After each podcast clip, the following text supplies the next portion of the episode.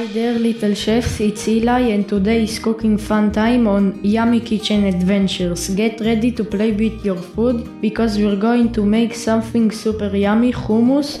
So let's get cooking. Cooking is like super cool game where we mix, stir, and create tasty treat. Today, we're making hummus, a squishy yummy dip.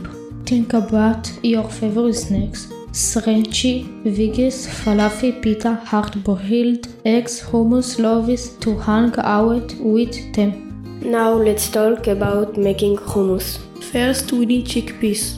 Next add a spoon of tahini cream and yummy. Squeeze in some lemon juice. Now it's time to mix and mash. Get ready for some squishy fun. Use the blender. Mash, mash, mash. Make everything smooth and creamy. A pinch of salt, not too much, just a little dance of flavor. Let's meet some friends who love making hummus. Hi, I'm Shalev and I love adding garlic to my hummus. It makes it super duper tasty. Hi, I am Yaren. I like making hummus with my mom and eating it with delicious pita.